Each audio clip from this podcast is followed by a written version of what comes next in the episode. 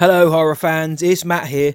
Thank you for coming back to listen to Death by Pod. Elizabeth and myself are incredibly grateful, and we do hope you enjoy the episodes. Now, the majority of podcasters will tell you that their early episodes are a bit waff, or at least not of the quality of later episodes. And whilst we're both very proud of all of our episodes, it does go without saying that in these early ones, we were very much finding our feet and our rhythm. So please bear that in mind and we would recommend checking out our latest episodes first and then working backwards if you haven't done so already. Now, with that out of the way, enjoy this episode of Death by Pod.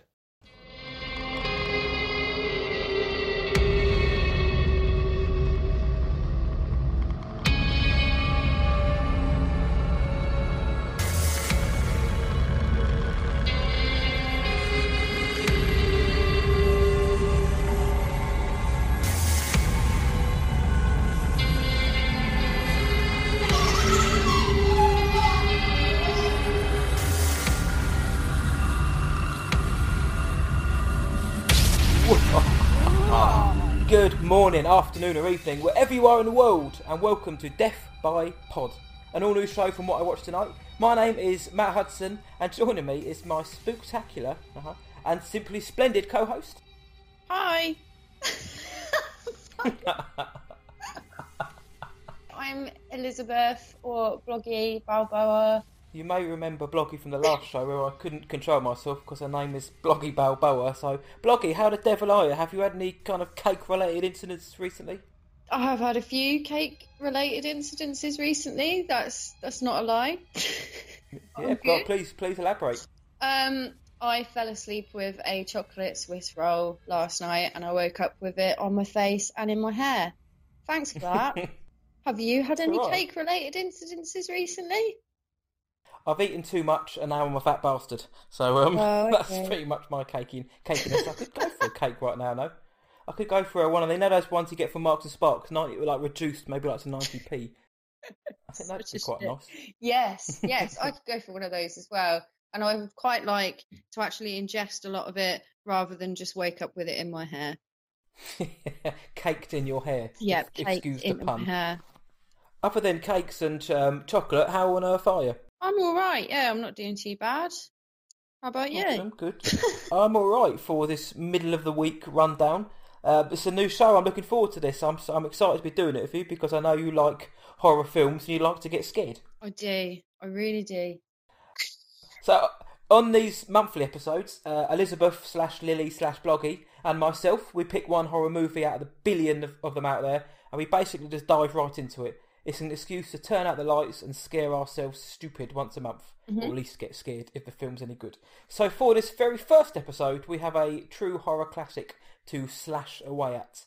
So Bloggy, please can you reveal the movie for this episode? Do I need a drum roll? Because I don't have a drum, so I won't. it's Halloween! Released in 1978, directed by John Carpenter, and starring Donald Pleasence, Jamie Lee Curtis, PJ Soles, and probably loads of other people that never went into any other films ever again. Every kid in Haddonfield thinks this place is haunted. And they may be right. Hey, Linda, Lori, why didn't you wait for me? We did. 15 minutes. It totally never showed. That's not true. Here I am. I saw the boogeyman. I saw him outside. There was nobody outside. There was What do he look like? the boogeyman. I met this six year old child with this blank, pale, emotionless face and the blackest eyes, the devil's eyes. I'll kill you if this is a joke. He came home. See anything you like? I spent eight years trying to reach him, and then another seven trying to keep him locked up because I realized that what was living behind that boy's eyes was purely and simply evil. You know, it's Halloween. I guess everyone's entitled to one good scare, huh? Death has come to your little town, Sheriff. You can either ignore it or you can help me to stop it. What's the boogeyman? As a matter of fact, it was. to be fair, quite a lot of them didn't didn't do much after this. No. One of the um, I checked out IMDb for this, as you should do, Yeah. and the lady who played Annie, uh, Nancy Kyes or Oh, Nancy yeah. Loomis, as she was known, She's basically hasn't done anything since this film. And if you are listening, Annie, which is a long shot, but you might do, I apologise for this in advance. But her IMDb profile is hilarious. It basically says, you know, Nancy is a tremendously talented actress, hyper stunning to look at, who regrettably didn't get enough roles that she that she should have done. Basically, Okay, and it's it got about three paragraphs. Yeah, They've it's, called her it's got about- pretty, perky, and appealing. That's it. She's never, she's never escaped the the seventies typecast world and the now typecast. I think poor mm-hmm. Annie. I know. I read it and I thought, bless her. She, you know, she really did try to to to, to blog up this pretty much one performance, but you know, uh, it's probably more. Uh, she, she's done more than I'm going to do, and she was okay in the film. But I'll get on to onto Annie later on. But I thought I'd just quickly mention that because it made me made me chuckle. So That is Um, quite funny. And the and the IMDb profile picture of her is her dead. it's her laying on the bed with Judith Myers' grave, just like that. I that's. think that's her. a metaphor for her career. Yeah, that's probably what they put in the actors directory. That's why she had such a short stint. yeah, they're like, oh, this lady's dead. We'll, we'll move on and find someone else. She could have had a great career in front of her, but Pretty perky corpse. yeah, stunning to look at, but you know, unfortunately, pulseless. Smells a bit. They're moving on from rotting, fleshy corpses. Um, Halloween. What an awesome film! It, I mean, it's originally called The Babysitter Murders, but the producer Irwin Yablans came up with the you know quite a novel idea of changing the story to be set at Halloween. Um, this film was made for about three three hundred thousand dollars and went on to gross seventy million dollars worldwide. So at the time, it was the Wow. highest grossing independent film. Exactly, it's now been taken over by Valerian, but at the time, it was the biggest, you know, profit the profitable independent film of all time, and not a bad film, I don't think, to have holding that accolade. Hmm. Yeah, it's pretty good, isn't it? It could be a lot worse. I mean, there was a few cool casting choices as well for this film, which never happened. John Carpenter, did this will uh, interest you, being the keeper of Hammer Secrets, but Peter Cushing and Christopher Lee were actually approached to play the Sam Loomis role uh, in the film. I bet they both said no.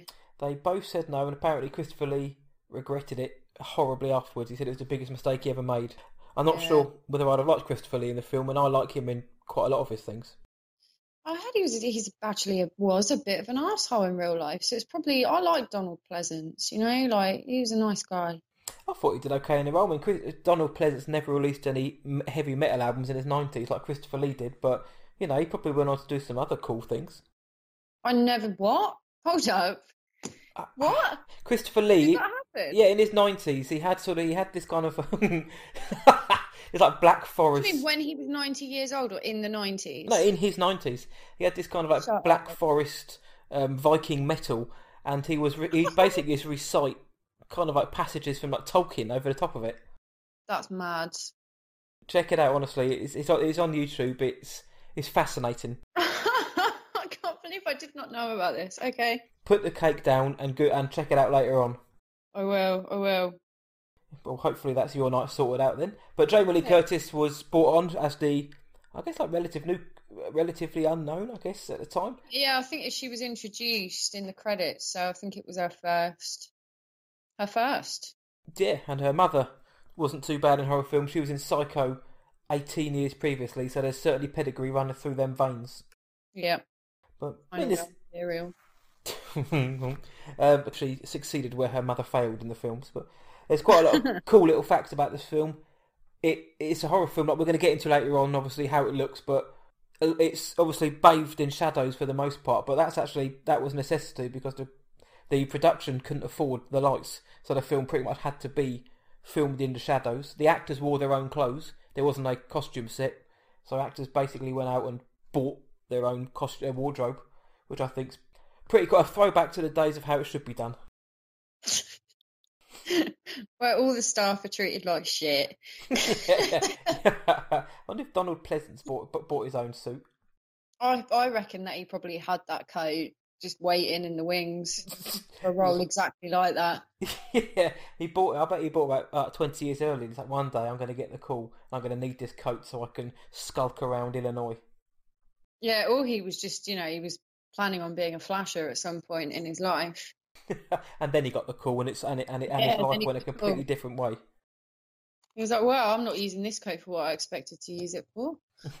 we don't know what he did behind the scenes. No, that's true. I don't think we want to know either. Maybe Donald wasn't so pleasant. Wait. Oh, here we go. We've there it is. Bloggy one, Beast nil. Yeah, congratulations on that on that pun. I, I quite enjoyed that. See how many more we, more we can get in before we finish. Okay. So, so that is kind of. I mean, Halloween didn't have a big, uh, extensive backstory to it. It was John Car- John Carpenter came up with the idea. Essentially, it was financed by a chap whose name I can't remember, who didn't have any faith in the film, basically. And then when it made a lot of money, he then went on to finance every other sequel that came afterwards. But it, so, I guess let's just jump straight into it because you picked this film, so I'm guessing you think it's at least pretty good. Yeah, I think it's pretty. It's like, well, I think to watch it now, it it can be a bit challenging if you, I don't know, perhaps don't really watch many horror films, and then you watch Halloween, and you're like, what is this? yeah, no, I mean, it's it's it's a pretty cool film. There's actually like, there's not really that much blood in it, True. which is odd for a slasher film. But they're really like, if you look back on all of the, you know, the kill scenes and that, there's just, uh, yeah, there's not really that much blood and stuff. It's all done on, you know, how how it's making the audience feel, how the shots make you feel and stuff. That's why I think it's pretty good. I don't mind a bit of in films anyway, a bit of gore and a bit of violence, but I think this film actually benefited from not having sausages being pulled out of people's abdomen for intestines and blood flying Yeah. everywhere. I think it actually worked better because it took 55 minutes for the main villain, Michael Myers, to actually, you know, be unleashed within the film. So they really did hold back and hold back. And uh, I think I'm going to say this on every episode because I'm a noob, but The Exorcist is my favourite film of all time, and that is a similar type of aesthetic. Yes, they Mm. have moments when she's violently masturbating with a crucifix, for example, but it doesn't all go to pot until the very end. Before that, they kind of Yeah. build up and build up and build up. And in this film, they tease Michael. They tease him. He's there. He's there. He's he's behind the car. He's you know hanging out the washing. He's over the other side of the road, looking in through the school. So I quite enjoyed the fact that they were quite restrained and didn't just go you know balls to the wall, all out. Here's the bad guy, and he's he's chopping off boobies and guts. I mean, like, I think if you look at some of the films that came out around about that time, I mean, you look at Jaws, which, you know, kind of created the summer blockbuster and was Mhm. one of the most successful films at the time. And then you've obviously got The Omen, and they both played on this, you know, oh, there's this, there's this unstoppable monster kind of, you know, prowling about and but you don't really see that monster for absolutely ages. And I think Halloween um, took a lot from from those kind of films, and that probably was one of the reasons why it was so commercially successful, where other horror films had just completely flopped. Yeah, I agree. I think it would have got more people into the cinema if Michael Myers was actually a great white shark. But um, that would have been quite interesting to see. But um, yeah, I It's just guess. a great white mask. Oh, all it is. she's done it again. I've done um, it again. This is this is this is going to be a hoot, guys. I can just tell. Um, that's a good point now about things like Jaws because I I think oh, this is going to sound proper generalising, but and I don't mean to. If anybody out there who is under the age of fifteen, don't come at me with your hashtags. But I I do think that yeah, y- audiences who are maybe younger and are grown up with you know more intense slashers or uh, more in your face horrors may struggle with the likes of Jaws, Carrie, The Omen, Halloween, uh, even things like the classics like Rosemary's Baby. I mean, that is not what you would expect it to be. So I think this fits into it. I, I like the fact that it's it's more kind of plays on the story rather than the slashing, if you will. Yeah. Yeah, I think like, and well, because if you look at, because a lot of people kind of think that this is the first slasher movie, and it, you know, it wasn't. I think it was just the first slasher movie to get some kind of recognition and get some kind of attention, and that really was the catalyst for pushing the whole like boom period off. But like Black Christmas, there's a lot of a lot of people have said that Halloween has took the formula of of Black that you know took the kind of structure of Black Christmas and just elaborated on it because you know I don't know if any like if you've seen Black Christmas, but it's Yeah. kind of like yeah, there's no there's no big reveal. There's just this sort of like you feel like there's an imminent threat, but you don't. It never sort of manifests. It's just like it's just there, and you just feel really uncomfortable the whole time watching it. But there's no like there's no real scare. There's no like gratification from it. Whereas Halloween, you do get scares, and you do get, you know, he's the boogeyman, isn't he? So Yeah, pretty that's something that's brought up quite a lot. Is the boogie? Is the boogeyman's coming? Um, would you call the Texas Chainsaw Massacre? Would you say that was a kind of slasher? yeah, I would. I think um I mean, that was four years previously, prior. Sorry. Yeah, I think I think it definitely is. I think that there's um because a lot of people kind of think, you know, that slasher films they have to have a knife and stuff, whereas I just I think if they're preying on teenagers in a you know, in a location where maybe they're vulnerable, then yeah, like it's definitely a slasher film. Yep, I'd say that as well. Yeah, um, I like the I like the illusion to Black Christmas. I hope I hope when we get towards the festive period, maybe we can jump onto that film because I haven't seen it for a long time. Oh, I love Black Christmas. It's it's bloody hysterical. well, in six months' time, for all you listening, we're gonna do Black Christmas. I've already ruined the tension for you.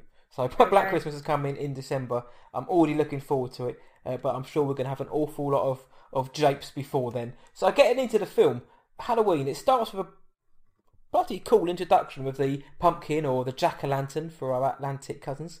Just with that awesome score which John Carpenter himself composed. I love the score. I love that the theme Yeah. of this film. Yeah, I mean, I think um, like especially that like the beginning part where you've got the pumpkin there and it's that slow zoom in to the pumpkin's eye. And I just think that's so awesome because then the next scene, you're in obviously the point of view of Michael Myers. So it kind of sets the tone straight away. Like this film is going to be either about voyeurism or it's going to make you watch, it's going to make you see, it's going to make you like bear witness, I suppose. It, it certainly does. It also, I mean, like you say, this it, it's the point of view of Michael about it's his sister. We find out is um, getting jiggy with her boyfriend. Na na na na na na na. Ooh. Um, God, that was a proper grunt. Like you, you meant that. yeah, we're here all night, guys. We don't just do horror here. We do we, we do a bit of the old Will Smith as well. Um, yeah, so they're so they're getting down to it, uh, and that, and this basically yes created the, the cliche that if you have sex, you will die, or if you engage in any kind of lurid, filthy act, then you're in trouble. And Sex um, equals death. Exactly, it's the horror convention now, and Scream. I think it's Scream. What one of them really went into that, but Scream. it, oh, awesome. Thanks for that. It was just Scream. I knew it. I was just testing you there, Bloggy. But here we, yeah. So they're they're doing stuff. Um, he must have been very good at his job because there was only like a minute gap between them going upstairs and what happened. so yeah, we, we get the point of view shot. Whippersnappers. They don't. yeah, they don't understand that you've got to do things before. You just don't just dive straight in. We also here for a bit of advice if you need some about that, guys. yeah, But yeah. If you need to there's- also a really flippant line, which, which when we realise who or what Michael Myers is and what he becomes, when they're sort of getting down to it, the boyfriend says, "Oh, you know, are you sure we're alone here?" And his sister says, not his sister, Michael's sister says, "You know, Michael's around here somewhere." And you, you just kind of think it's a throwaway line. Who's Michael? Who cares? Actually, it doesn't matter. You hmm. realise that he's actually going to be the catalyst for this film and everything else afterwards. So I quite liked that. But then, yeah, you go upstairs. The point of view goes upstairs, and um, Michael's sister's getting changed, and the next thing you know, she's getting stabbed to death. Yeah, it escalates quite quickly, doesn't it? Yeah, it doesn't pull any punches. No, since she's yeah, but I think like the that scene is there's a cool like little Easter egg. So as a like as the boyfriend comes in, he like scares Michael Myers' sister with the clown mask. Yeah, He like puts it on and goes ah, and she gets all freaked out, and then he kind of dumps it and then goes off to. I'm going to use the word penetrate to make a point. And then Michael Myers takes the mask, and it's almost like he's he's like this kid, and he's just he's just seen like sex or whatever for the first time, and he has no, and he's it's like a voyeuristic thing, you know, and he has no idea what's going on. And it plays back to the whole this eye of the pumpkin thing, like his perception of what's going on is so skewed that he then goes upstairs and also penetrates his sister while wearing the same mask that the boyfriend wears. so it's all like kind of playing on what would later become, I guess, like a real convention of the slasher movie, which is that the knife is just a a big dick metaphor, really. Well, it is, isn't it? Yeah. He basically goes up and ruts his own sister with a knife. Yeah, while she's you know while she's naked, it's all very bizarre. Yeah. Um, her, when- her reaction to him as well is so like it's like it happens all the time. Oh, Michael! Yeah. Again? At, at least knock this next time so I can make sure I'm facing you. Yeah, I know what you mean. I did think that this particular part, when she is being um, stabbed, her reaction is a bit soft, I think, to being stabbed. And I, I, I've never been stabbed, but I can imagine I wouldn't react in the same way that she did. It was kind of, it was almost like kind of like, it was just sort of going, ah, ah, ah. And I thought, she'd be screaming bloody murder, surely. And But I thought that was a bit, you know, the acting was she didn't really commit, I don't think, to being stabbed. To, No, uh, but the but in terms of the what was actually happening, yeah, we then find out that the person because we didn't see we hadn't seen Michael, we just know it. We just see his point of view. We then see this kid walk out of the house in a clown suit with the knife like, drenched in her sister's blood. We realise this, this is a kid who's done that. Yeah. And then the fact, like, what I found the most like bizarre, and it's again, it's just an, it's an acting thing, and I think it's symptomatic of the time when it was made as well. Like they still hadn't quite grasped the idea of a narrative, like, and how to how to effectively play that out. Whereas now you get fully immersed in the story happens in in five minutes. You're like, oh wow, I'm so invested. But that's why I think Halloween like hasn't aged very well because you have to really work at it sometimes. But they kind of like so he comes out of the house and mum and dad rock up and they're like Michael and then they just stand staring at him and the camera kind of zooms out you That's know it. and you're thinking in what world is this normal they wouldn't they would they were just staring at him they weren't doing anything they weren't asking no questions I found that bit quite amusing If I walked down the street and saw somebody standing there in a clown suit with a knife, I'd probably freeze, but then I'd also run the other way. But if it was uh, somebody close to me, then I'd probably ask the question at least, you know, what the hell have you, you know, what have you done? What's happening? Why are you standing there with a bloody knife? Alas, we're all we're left in silence. We find out that Mr. Myers uh, has grown up, and the film that that that sorry that particular scene was set in 1963. We then screech forward 15 years to 1978, the same year the movie was created. Uh, Michael's in a sanitarium. There is a guy, Mick Loomis, who spent his formative years speaking to Michael, trying to understand him, and eventually spent the last half of his incarceration trying to keep him in there because he knows what he is, he knows what a threat he is. Um, he's a nutter he's a nutter with a mask and he doesn't say anything either. But he escapes from the sanitarium in a slightly easy way, if you ask me. The him and a yeah somebody, a doctor, drive up to the sanitarium and, and there's this kind of loonies in the field, all dressed in white, just milling around like well, I don't know what they're doing really.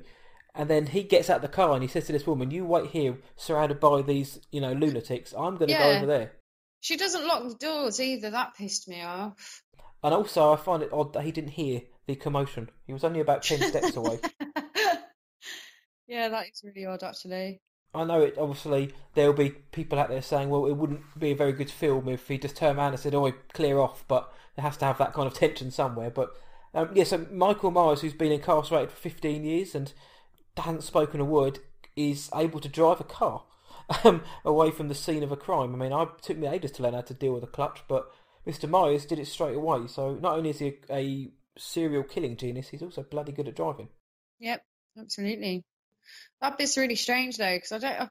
I- feel like they they do sort of touch on it later on, but it's never fully explained how everybody got out and why nobody gives a shit. Like, they're just yeah, it's just like oh well, every, everyone's just having a wonder about this evening. There's nothing we can do about it. That's actually, that is true actually because Loomis go, he goes to the sheriff's office so and he kind of says or the sanitarium he kind of tells him look one of your patients has has escaped and they're just kind of like are you sure he can't drive are you, are you sure and he's like yes he's just fucking escaped and he's stolen a car I saw it he was very good at driving the car and they kind of just Yeah. like yeah I'm sure we'll come back Yeah, because he's like one of you must have taught him. That's it. Yeah. Uh, it's like, yeah, he must have had lessons from one of you or something. And you're like, oh, maybe the impression. devil taught him how to drive. Ooh, I think that- that's I think that's the inference, isn't it? That he's just he's this unstoppable force. yeah, he's basically evil personified. He's No clutch will stop him. yeah, not even a manual transmission can stop Michael. Um, put away in fifth. He doesn't care. it'd be a pretty rubbish film though if he got pulled over by the police and they rearrested him for not having a license. You take the mask off, please. oh, okay. Him shuffling out, shuffling out, all sorrowful with his little mask in his hand. oh dear, that would be funny. It didn't happen though, did it? No, he didn't wake up with cake in his hair, but he did learn how to drive a car in, with a click of a finger. This is when, for me, when the film really starts to get decent. I mean, the first part is still okay, but it does seem like they just very quickly wanted to get to the action. When I say action, I mm. mean introdu- introducing the, the main characters, setting up their story, and sort of really starting to ramp up the tension. I think. Yeah, I mean, I think like I guess I suppose when you think about it on like a, a deeper a deeper level, I suppose that whole thing is like because I think the thing that I love about Halloween the most is that you know obviously we did Black Christmas was in a, a sorority house, is it? Mm-hmm. Yeah, so that's kind of at a university or whatever, but you know sorority houses that was kind of remote. There wasn't really many people about as i remember rightly the, the it was out of season or whatever uni was out or whatever it is college. Whereas halloween you start off in this this mental institute where it's you know it's dark and stormy and it's kind of a bit like you know dracula's castle. You it's in a weird location i suppose. And then him stealing the car has given him right to sort of intrude on the American suburb, which is um, Mhm. awesome. I guess he's he is one of the first, uh, you know, slasher killers to to to go into the American suburb and and sort of attack American ideals and American values, which is shit hot for the time. It was really really self aware, I think. Yeah, you're you're spot on. It's a really nice looking suburb as well. To be honest, I'd quite like to live in some of those houses. But yeah, you're, you're right. It, how they got there is fairly patchy, but the idea behind it stands up and is solid, and it is, to be honest, still scary today because it's not like we don't have nutters running around uh, with knives just killing people willy nilly In it's- London. in London, in Dunstable, in Woking, anywhere. I shouldn't laugh. There could well have been someone stabbed in in Dunstable. I'm sorry if there there was. Whoops. If there if there is, I will bleep this entire section out. um, so we get to that suburb, and we meet. Uh, firstly, actually, there's it's Halloween. It's, you know, it's Halloween. Well, it's, it's the day before Halloween. Actually, we've got the three. We've got the three young girls in the film. We have Laurie, played by the wonderful Jamie Lee Curtis. Uh, Nancy Loomis, who was regrettably hasn't been in more films despite her stunning looks and her intense acting ability and her corpse picture. That's it, her perky personality. And PJ Soles played Linda. So we've got Linda, Laurie, and Annie, who are our three heroines to follow. Uh, so they're you know they're coming out. They're in school. We find out that Laurie's kind of the she's the bookworm. She's more interested in her in her books and pens than she's boys and penis. Whereas Linda and Annie, they are more into the rough stuff. Uh, so we're kind of setting up their personalities already. They they all also have a penchant for babysitting uh, in the same street. So we kind of find out a bit more about them. And initially, what did you think about their characters?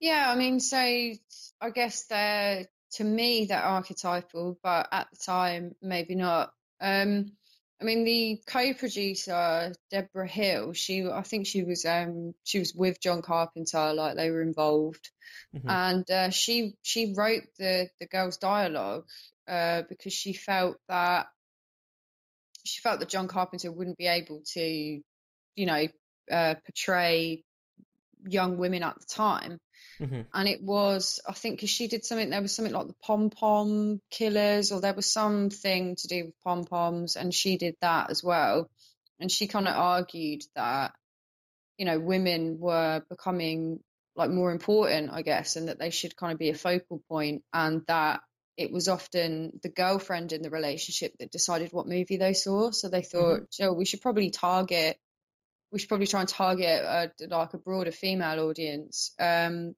and so they kind of, she's done it so that they've all got these, um, yeah, it was called like the pom pom girls. That was it. But they've got all this dialogue where it's kind of, you've got Laurie on one hand who isn't sure about doing that. She's worried about, you know, forgetting her school books or whatever. And then you've got um, Linda, who's like, oh, you know, I, I always forget my school books. I forget this, I forget that.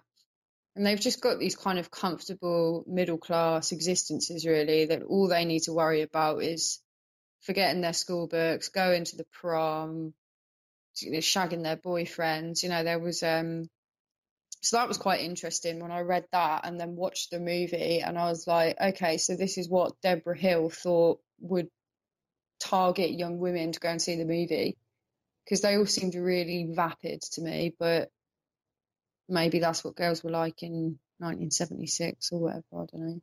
uh, I'll ask my dad what they were like. Um, Yeah. I think, yeah, I think they came across as. Oh, bla- oh, Totally. Linda kept saying totally, didn't she? Absolutely kept saying totally. yeah. We Yeah, totally waited for you. Yeah, and she totally got her comeuppance later on in the film. But um, yeah, I thought they came across as fairly normal. Yes, they had the up, yeah, the middle class. E- everybody in these films always has very nice houses. They live in gen- generally live in decent areas and have nothing going against them really, apart from you know the promise of maybe forgetting their school books. But I mean, they, they, they came They're all across as about to be killed. Yeah, what they don't realise is the impending death that's coming. There's an awesome line later on in the film that Loomis delivers to Sheriff Brackett, who's actually Annie's father, when he says, "You know, death has come to your little town, Sheriff." I Yeah. thought, yes, that's there's no way more way of being more melodramatic and getting the point across and saying that. Um, he, and he also just mocks his town at the same time. You know, your little town. Death's come to this slum bag. I thought it was a nice little town. I could crush this little town with a thought. yeah, Haddonfield. Haddonfield is actually in New Jersey, I think, or New York, but they, they moved it to Illinois for the purposes of this film. Um, so did. Haddonfield is a nice sort of leafy little suburb. But and then so we've met the Very girls. It's well, yeah, it's very leafy. They had to. I read that they had to paint the leaves orange because they filmed it in San Francisco, which obviously isn't a very leafy area. And it's set in, yeah, it's set in Halloween. So yeah, it's set in Halloween, uh, and it's usually quite hot over there. So they had to basically just go out and get loads of leaves, paint them orange and sort of um, brown. about. Yeah. Yeah, just chuck them around to make it look like it was, rather than filming somewhere which was actually had that um, seasonal weather. But hell, it worked. So, I mean, you've met you've met the girls. They're kind of alluding to something bigger. It's, it's Halloween's coming, so we know something's going to go down.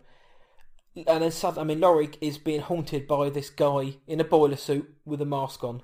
He's, he's he's behind the bushes. He's outside the school window. He drives past in the car. So it's some pretty cool little setups for you know this this madman's on the loose, uh, which is an which is an Ugly Kid Joe song. If you haven't heard it, check it out. Um, he- so this guy's on the loose, and we don't know who he is. She doesn't know who he is. He seems to know her, so it's already setting up that intrigue. Yeah. There's like some really interesting things with that. Like and I didn't I didn't notice it until I watched it rewatched it recently. Um because I've got this whole theory with Halloween that he's you know, he's attacking the American suburb and American ideals and all that stuff, which I'll probably rant about later. But he um whenever he pops up anywhere, I kind of noticed that it was almost like I can't think of like for a better term of it, but it's like the iconography of like suburban life. So Mhm. like the first time that she sees him, you know, she's walking down uh, you know, just the street and I I seem to remember reading somewhere that like the whole point of it being in the suburb as well was that people would identify with it and be like, well, that looks like my street because obviously Mhm. suburbs all kind of look the same. So she's walking down the street and he's behind her, you know, popping out of a bush or whatever. And that's kind of one thing where you think, oh yeah, okay. So other people might see that and think, oh, that looks like where I walk home from school. And then you, you know, she's in class, minding her own business, and he's outside the school where everyone goes to learn. You know, there's probably only one school in the area, and then he's popping up in the washing, which, by the way, is the funniest thing. like, I don't know why she finds that so scary. He's He's got a wash as well. About it now, it's really cracking me up. He's just in the mid, like he's perfectly in the middle of the washing, just like sniffing her pants, basically. But uh, she looks back again, and he's got like a full, like you know, bloomers pantaloons. Like, oh, Laurie. He's wearing them. But, um, you know, like even just like simply being in the washing, it's kind of like you know, there's to me that felt like, oh yeah, you know, that there that's a family life. There's people hanging their washing out. You know, there's it's it's kind of really it seems simple, but I just don't think it is. I think it was all kind of done a bit on purpose. And I think the other time she sees him is on the porch of someone of her neighbour's porch or whatever, and you're thinking, yeah, you know, these are quite commonplace things, but they've all got really strong links with like the home and family, which is what the suburbs were supposed to be all about. I found that quite cool. Yeah, if it is, you've, you've hit the nail I'm on the head there. yeah, thanks for coming on tonight, Bloggy. I'll take it from here. Um, no, you've, you've you've smashed it there because it's true. School, your backyard, pants, across the street. You know, basically, uh, and when she's walking home, he's driving past. So it's kind of like the idea that doesn't matter where you are. You know, in in this suburb, which the audience can relate to, the boogeyman could literally be in the car. He could be in your back garden. He could be across the street. He may even be outside your school. It's kind of that almost like claustrophobic feel where it feels like literally nowhere is safe. It, it, he literally just had to turn up at the breakfast table eating frosties, and it would that would have just been the next thing. We didn't get to the frosties bit, but yeah, you're right though. But we don't know who he is. We know obviously that he's clearly not right in the head because he wears a mask and a boiler suit, and he is stalking young women. But I mean, not to without meaning to jump forward completely. In between the moments where you he's just going kind to be like the end scene is brilliant. yeah, just don't want to jump forward. But thanks for listening, guys. Until next. See you later. yeah, but in, I mean, in bet- between those scenes and when it actually, when you know Michael really unleashes his fury, then there's just kind of a lot more setup, a lot more talking, a lot kind of a lot of sort of near misses going on. Hmm. There's also a little moment where there's these kids. They're singing a trick or treat song. They're singing trick or treat, trick or treat. Give me something good to eat. And then he was so Sounds pleased. more like a rap, to be honest with you. it, it's, it's probably just my streetwise nature, you know. I'm, I'm I'm down with those kids, but they don't even say they don't even say please. It really winds me up. Ah, well, can't teach manners these days. That's why Michael Myers came to the suburbs. If you don't say please and thank you, you're probably going to get stabbed. He was just there trying to impart, im- im- impart some manners. Just he just used Yeah. a knife to do it. On that knife was the word please. I bet. Oh. do you remember? Given that I've already said that his knife is a big metaphorical penis, that's quite. he Say that's a loaded statement. Oh, Ooh, hello there. He just wanted to. He just he just wanted to get his end away. So his quivering, angry inch. He just wanted the length. anyway, enough of the uh, enough of the Oh. innuendos. Bloggy, please. You are you are corrupting this show. sorry, sorry. Can you remember what the cheerleaders sing as well? Just just just off the cuff. What cheerleaders?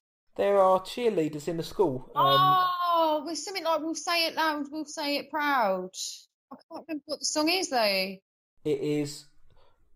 It's something like we're from Haddonfield and we're proud. Say it again. Oh, oh, something, something. Can't hear us now. We'll yell a little louder. That's That's it, it? That's Well, it. how They keep it? Well, pretty much like that. We're from Hadd- Haddonfield and we couldn't be prouder. For those who didn't hear whatever it says, we'll say it louder. Do you now want me to sing that? Absolutely, I do. No. maybe later. Maybe later. Thank you, thank you, thank you. Once I finish Well, we'll. ma- beer, ask me again, and I'll probably be a little bit more compliant. I can, I can, I can leave that one Loomis over you. Oh, Ooh, that's like five. That's like five nil now. This is. it this- is. Hey, you mentioned you mentioned him eating frosties at breakfast, and I wanted to shout about him being a serial killer, and I thought, like, no, hold You it back. missed out on the greatest joke possible. I you could have did. penetrated I- I- everybody I, missed listening. out on that for the Loomis one, and it sucked really. to be honest, now I think you should have gone with that. I'm, I'm quite annoyed that you've gone with that. Actually, sorry, I'm sorry that I've annoyed you. Uh, there's some cool. there's some good music in it. I'm not gonna, other than the cheerleading and the kid not saying please. They also bust out Blue Oyster Cult and Don't Fear the Reaper, uh, which Yes, is quite a cool do. scene because the Reaper is following them. Go for it. Now's your chance. I wanted to bring it up because, like, because Scream. Have you noticed this? Uh, it may help if you tell me what I should All right. know. so sorry, I just thought that you. oh yeah, like so in Scream. So obviously in Scream, his name is Billy Loomis. Yeah, yeah.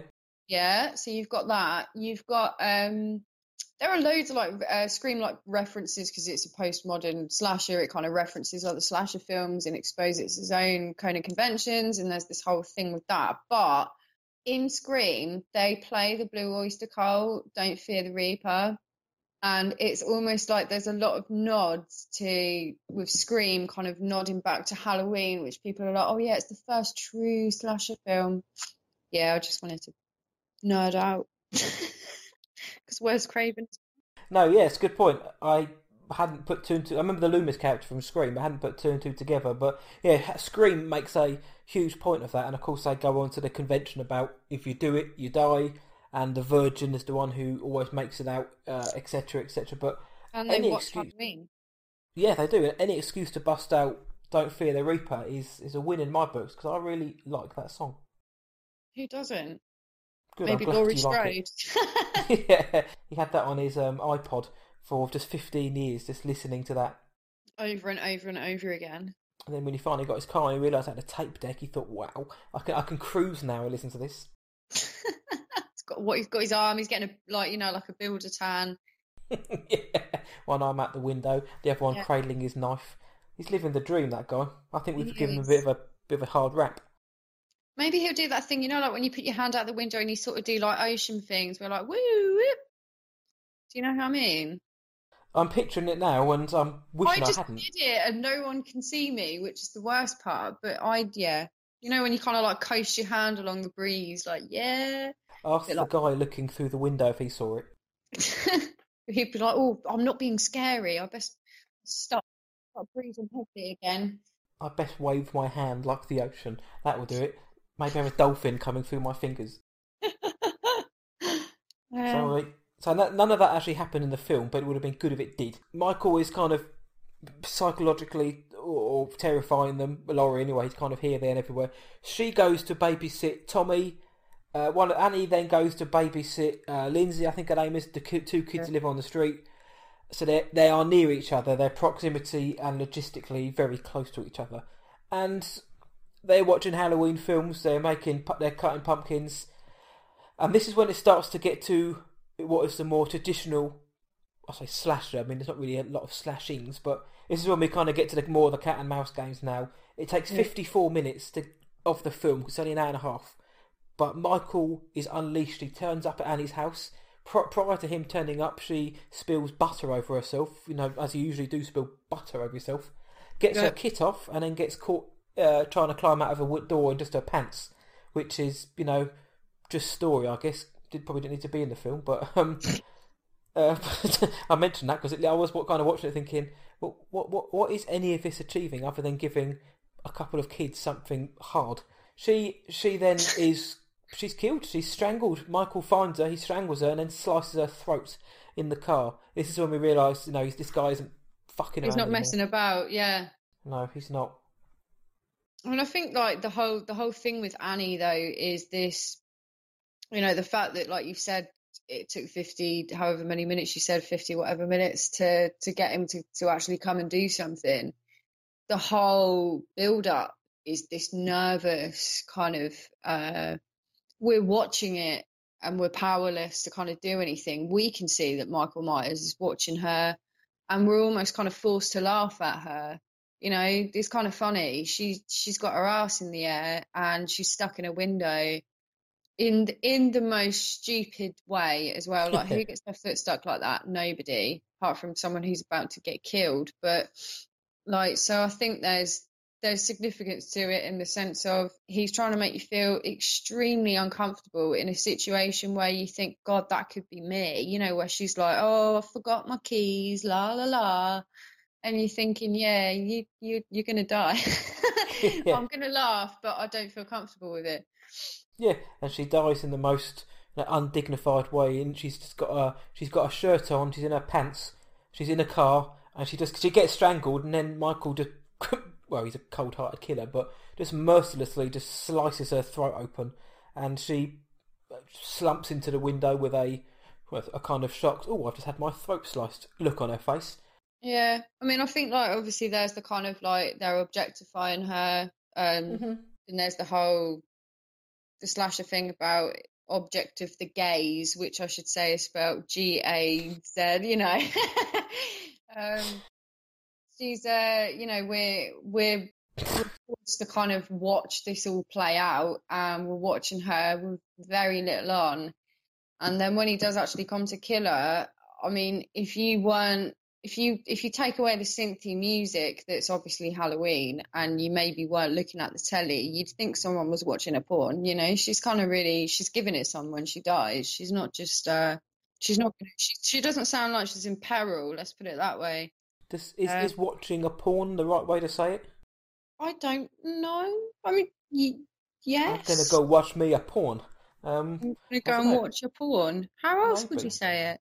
some porn, watching porn, Watch porn. indulging in pornography, or, or artis- artistic cinema. Like thing where you're like, can you look that up on the Googles? there's a, there's also a moment when before that when young Tommy is about what ten maybe. Yeah, and he, He- looks about 40. Can I just point that out? Like, he's got a seriously haggard face for a little boy. There, there- there's a there's a scene in the background where he's quickly shaving. It's like, don't look now. It's bloody scary. He's the There's a- scariest thing in Halloween, that kid. the ageless man. There's a moment where he pulls out these comics from underneath the sofa, and at first I did think he was going to pull out some arty pamphlets when he's like, "Haha, Mum doesn't know these are down here," and I thought, "Oh no!" It turns out they were just comic books. They're just comic books, man. He's got years ahead of him It sounds like you're just falling off your chair. I nearly spilt my beer. With- It's fine. Everything's okay. That that was quite scary. That was scarier than Michael Myers. Do you mind just checking that there's nobody in the house with you? There's nobody behind you, is there? I hope not. Well, uh, if so, just for professionalism, I will carry on, guys. If Bloggy does cease to exist, you know the show must go on. I'll still be here. It's all right. Everything's going to be okay. I think. That's the famous last words, isn't it? I'll be right back. Yeah. yeah. Um. But yeah, I mean, that's Tommy. Really, really does look quite old. Well observed. That's. Thank you. So, that's a bit of trivia I never saw anywhere. That's one of those things where when you say it, I immediately, immediately want to check it out and to see how old this guy look. How much of a jutted chin does he have? He look, I, I just, I just think that he looks very, very old. I, I, when I, maybe it was the TV that I watched it on. Maybe it was just really poor quality, but he looks like he's about fifty. I don't. I'm not entirely Yeah. convinced that he isn't. I am checking his picture out now, and he does kind of look very cynical and haunted um, for what was meant to be a ten-year-old boy. Yeah. It's like John Carpenter said, find me a child that looks like a jack o' lantern and bring him to me, and he will be my Tommy Doyle. Find me a literal pumpkin head. He does look like a bit. He looks like you know, like a you know, a gargoyle. like if you if you sat him outside of a cathedral, he'd blend in. You wouldn't know. I feel really sorry for if if Tommy Doyle is still alive and well. Like I'm really sorry. I hope he's still alive. I mean, there's only a kid in the film. Young Brian, Brian Andrews, I believe his name was. Um, he, Brian Andrews. Brian, he was a boy called Bri- a ten-year-old boy called Brian. So in this day and age, that doesn't happen anymore. Let's see what else he's been in. I'm also on his IMDb page now. Yeah, he hasn't been in an awful lot, but he's ca- he looks like the sort of person who'd go to Marks and Spencers and buy a ninety p cake and lord it over people. Hey, I don't regret my night last night. Okay, I just regret my morning. he hasn't been he hasn't been in an awful lot since Halloween. He was in the Great Santini, so if you haven't seen that, neither have I. Um, Sweetwater, no, Lazarus Apocalypse, which sounds like something straight from sci-fi. no. And he was credited credited as Nerdy Kid in Three O'clock High. Ooh, that's pretty good. I mean, b- You must before Three O'clock High. he was in a film called Intimate Strangers. Doesn't sound like something a Uh, ten-year-old boy should be in.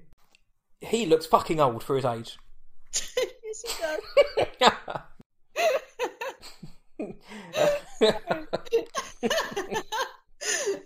Yes, he does look quite old for his age. I, I, I would like to believe he was still, you know, maybe at least fifteen, playing a ten-year-old. Uh, uh, Laurie, uh, Jamie Lee Curtis was actually the only teenage teenager who portrayed a teenager in the film. So the other ones Oh. were older. How much older? I don't know, but Tommy looks older than all of them. Um, I, I, without obviously looking at their date of births, I, they, you know, maybe at least early twenties, early to mid twenties. But Jamie Lee Curtis was the only one who actually was pretty much acting her age. And she was the only one that didn't get her wabbos out. Um, you're right, actually. Yeah, I mean, Tommy and Lindsay didn't either, but they're also kids, so uh, I'll take that back. We're, we're, quite glad of that.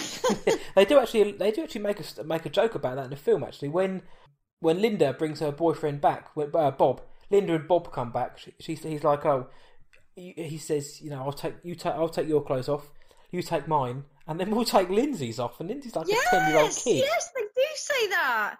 Yeah, And I good- don't get it. Um, I don't want to get it. I don't think, but it was just kind of. I noticed as- asterisk caveat post-it note. It was clearly a joke in the film, but still, I thought, Ugh, why do you even joke about that? I don't know. Yeah, I yeah, I remember that happening, and I was like, "What the fuck?" Yeah, no, that's just well. He- Thank God he died because he was clearly He does get his come uppance when Michael's massive blade impales him against a wall, and he just stands there and admires him. This is my other point as well, is that all the women's deaths are very like so when um when Linda gets it, she th- like Laurie thinks that it's a dirty phone call and that she's phoned her up That's to right. have the sex noises and all that and it's just like so when um when Bob dies and when the guys die, it's really violent compared to the women. Like so I with think men getting strangled and getting your throat sliced is still quite violent. getting strangled and getting your throat sliced is very very but it, it, they're getting they're getting like you know it's all kind of a bit uh, and like breathy and a bit you know Well, I guess before men, that, yeah, she was like- in her pants, and um, and sorry, I keep forgetting her name. Linda. She was literally had her had her bazookas out, and she was saying, you know, have you seen something you like? So they were objectified Yeah. before they died. that bit does happen right because on Sky Movies they cut her tits out That bit does happen. I can confirm. because yeah well I, I watched it and I was like where are the boobs where's the like on screen when he goes here's the obligatory boob shot and That's I was it. like here's the obligatory boob shot and it never happened and I was like where are all the tits And it's just Michael Myers standing like, there. you know, a massive pervert, but I just I knew that they were supposed to be there and they weren't there. So you were on boob watch. Yeah, I felt I, I felt quite you know let down by that. well, let's get the Blu-ray. You can see them in all their crystal clear quality. In stunning HD, it'll be like Yeah. really here. I actually have choir practice tomorrow, so no, Choir practice. genuinely, I'm not going to pretend to believe that. I do. I really do. You are kidding me. Not, there's, there's nothing wrong with that at all. But I did not. I not. joined like a I joined like a uh, an all women's choir. So it's like 40, 40 women are going to sing for um, Marie Curie.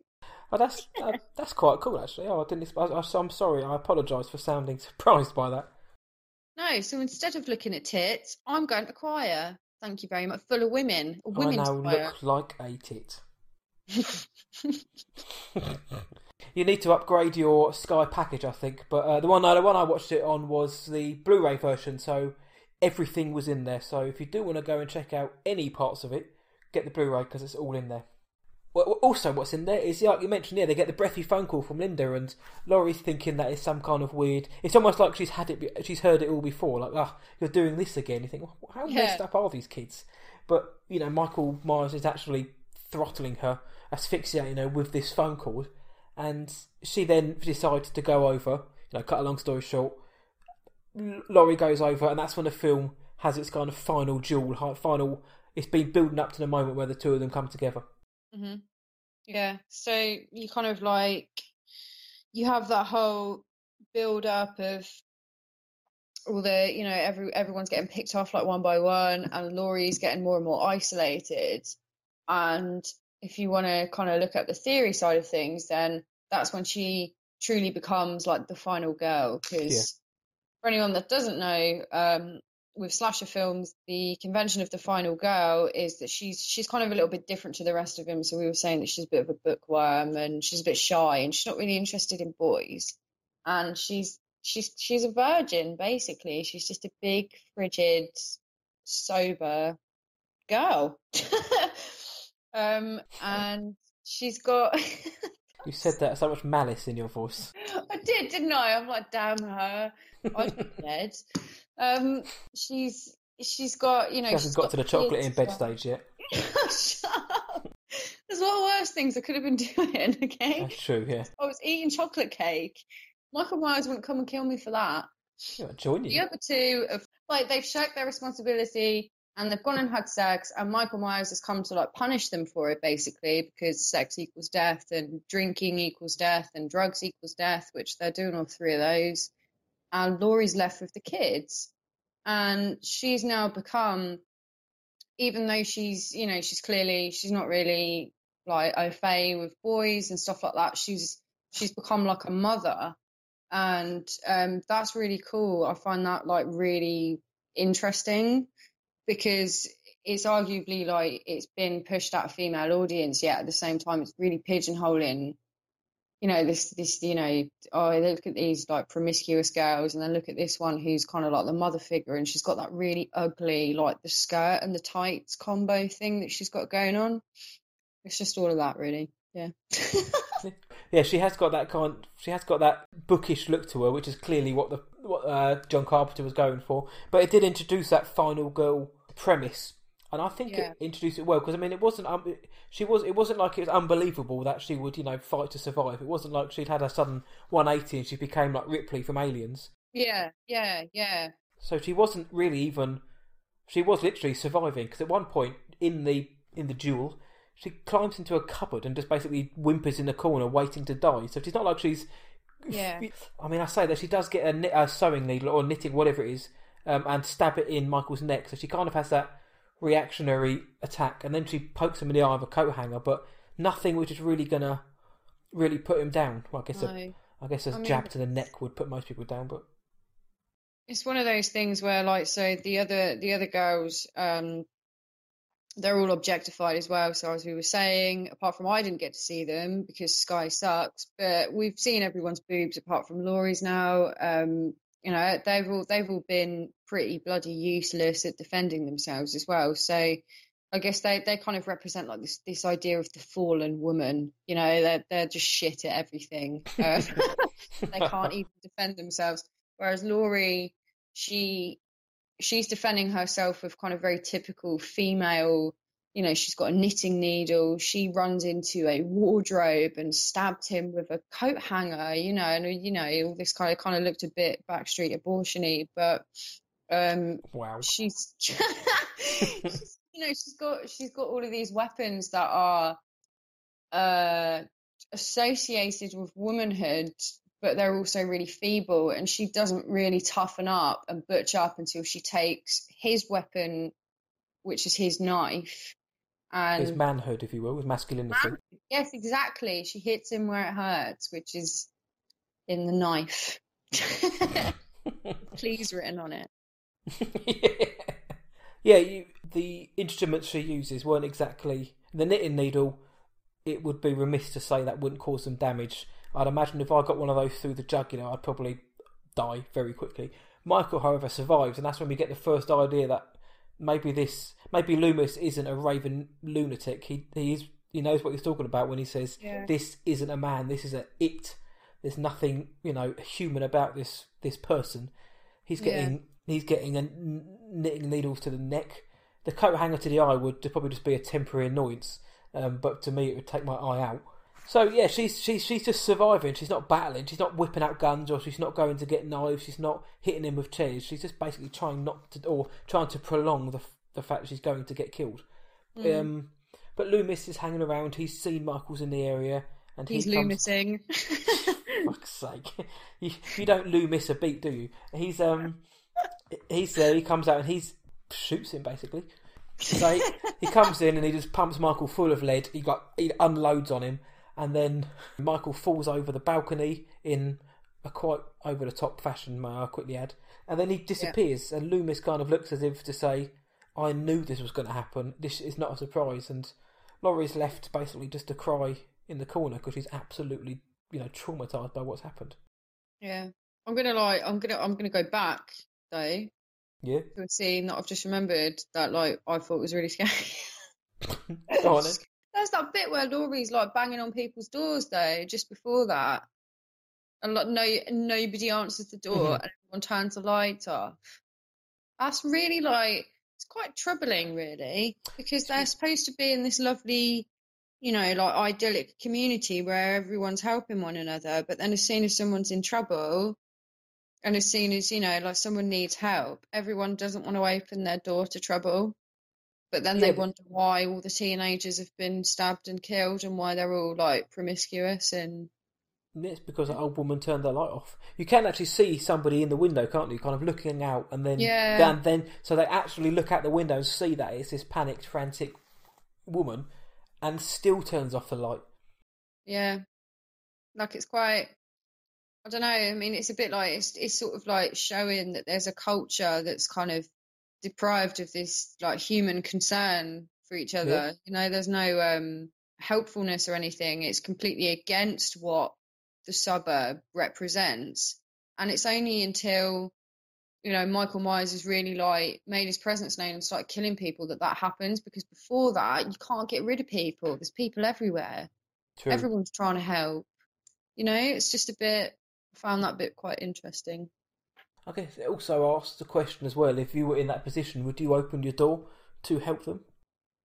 Yeah, because this is like in psychology, we were taught that um, if you if you shout help, no one will come to you because the idea is that if you're shouting help and someone you know opens their door or you're going to become part of that trouble, hmm like whatever happens. Whereas if you shout fire, people will come and help you because it could affect them.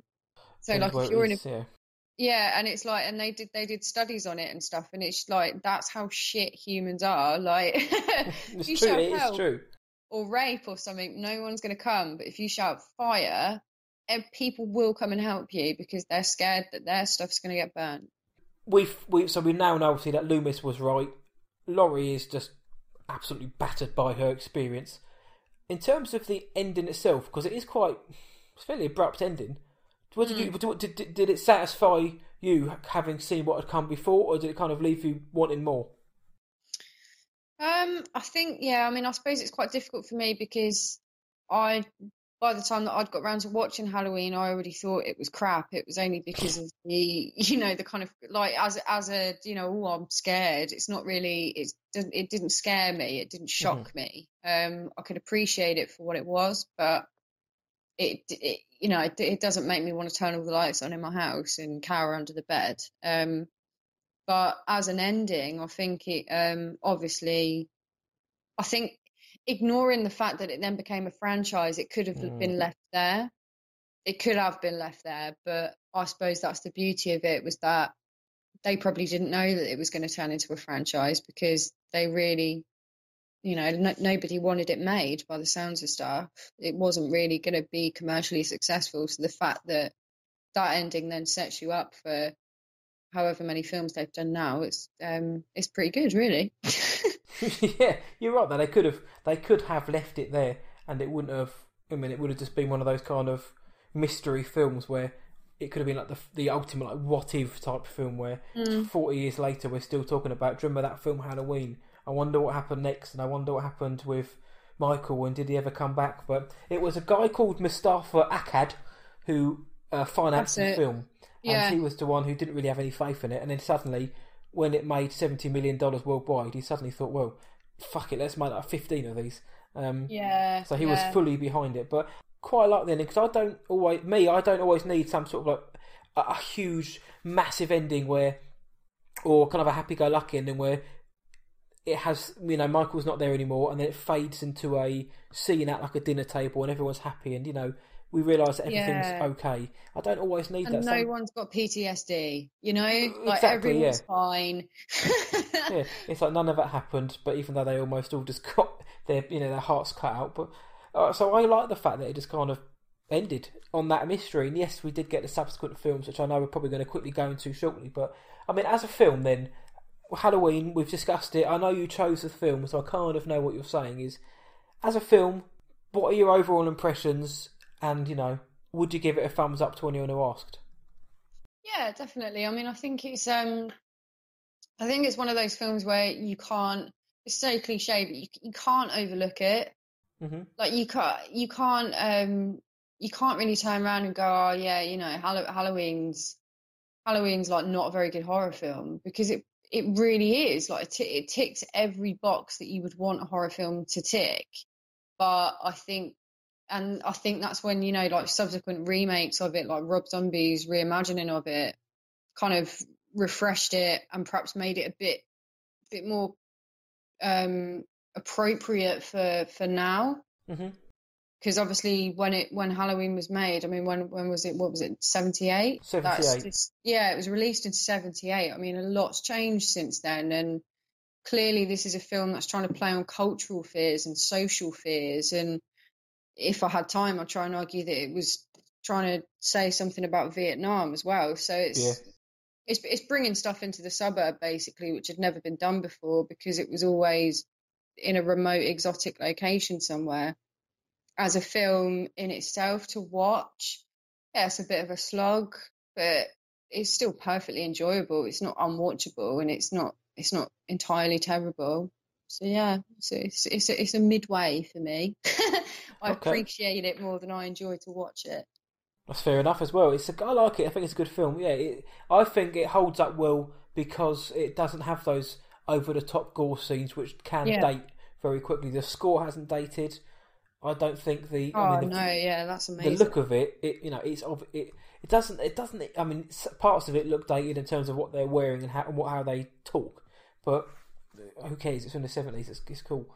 I, I felt. I thought it was good. I like the fact, like I say, it builds more on the tension uh, and the atmosphere than all out hell. It's got a few decent jump think scares in. There's one where the, a gutter smashes through the window when Loomis is talking to the sheriff in the room where Michael slaughtered his sister.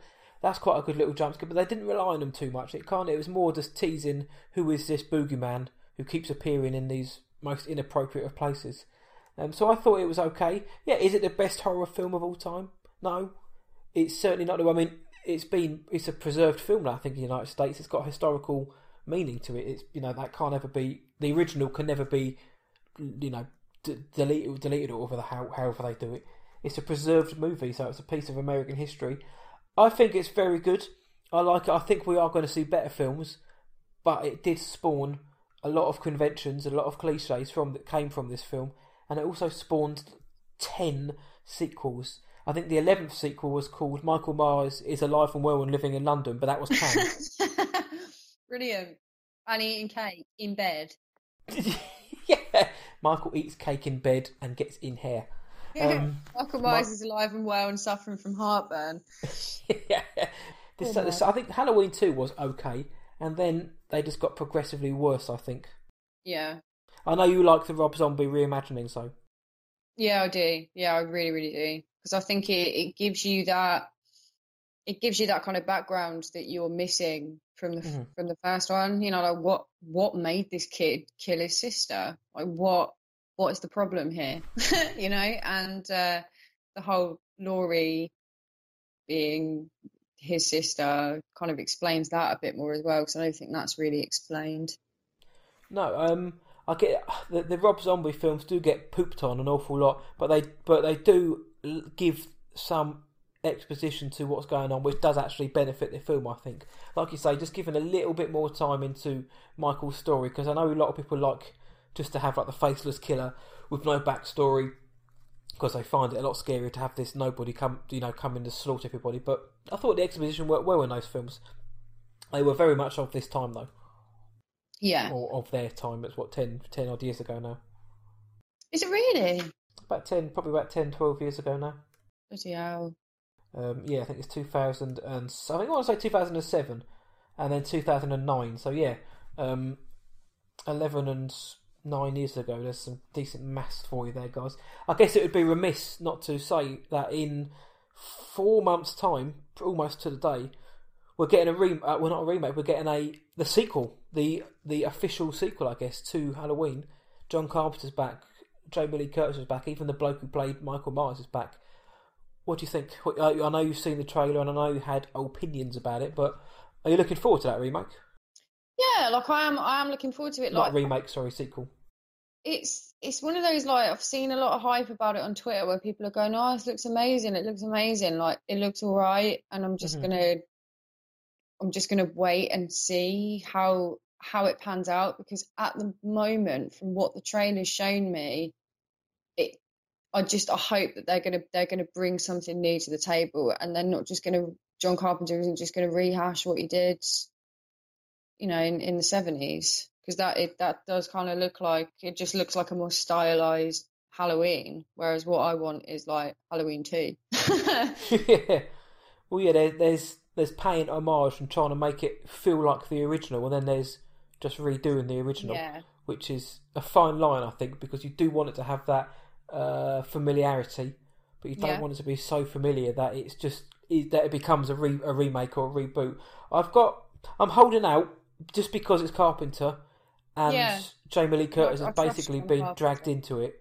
Um, and I say that because she was she came back for the some of the sequels, probably for a bit of a paycheck, maybe. But she's she was yes. Oh, good God. She was disil. I wanted to drown myself in H two after that, but she was disillusioned with the franchise, and you know, I didn't want anything to do with it.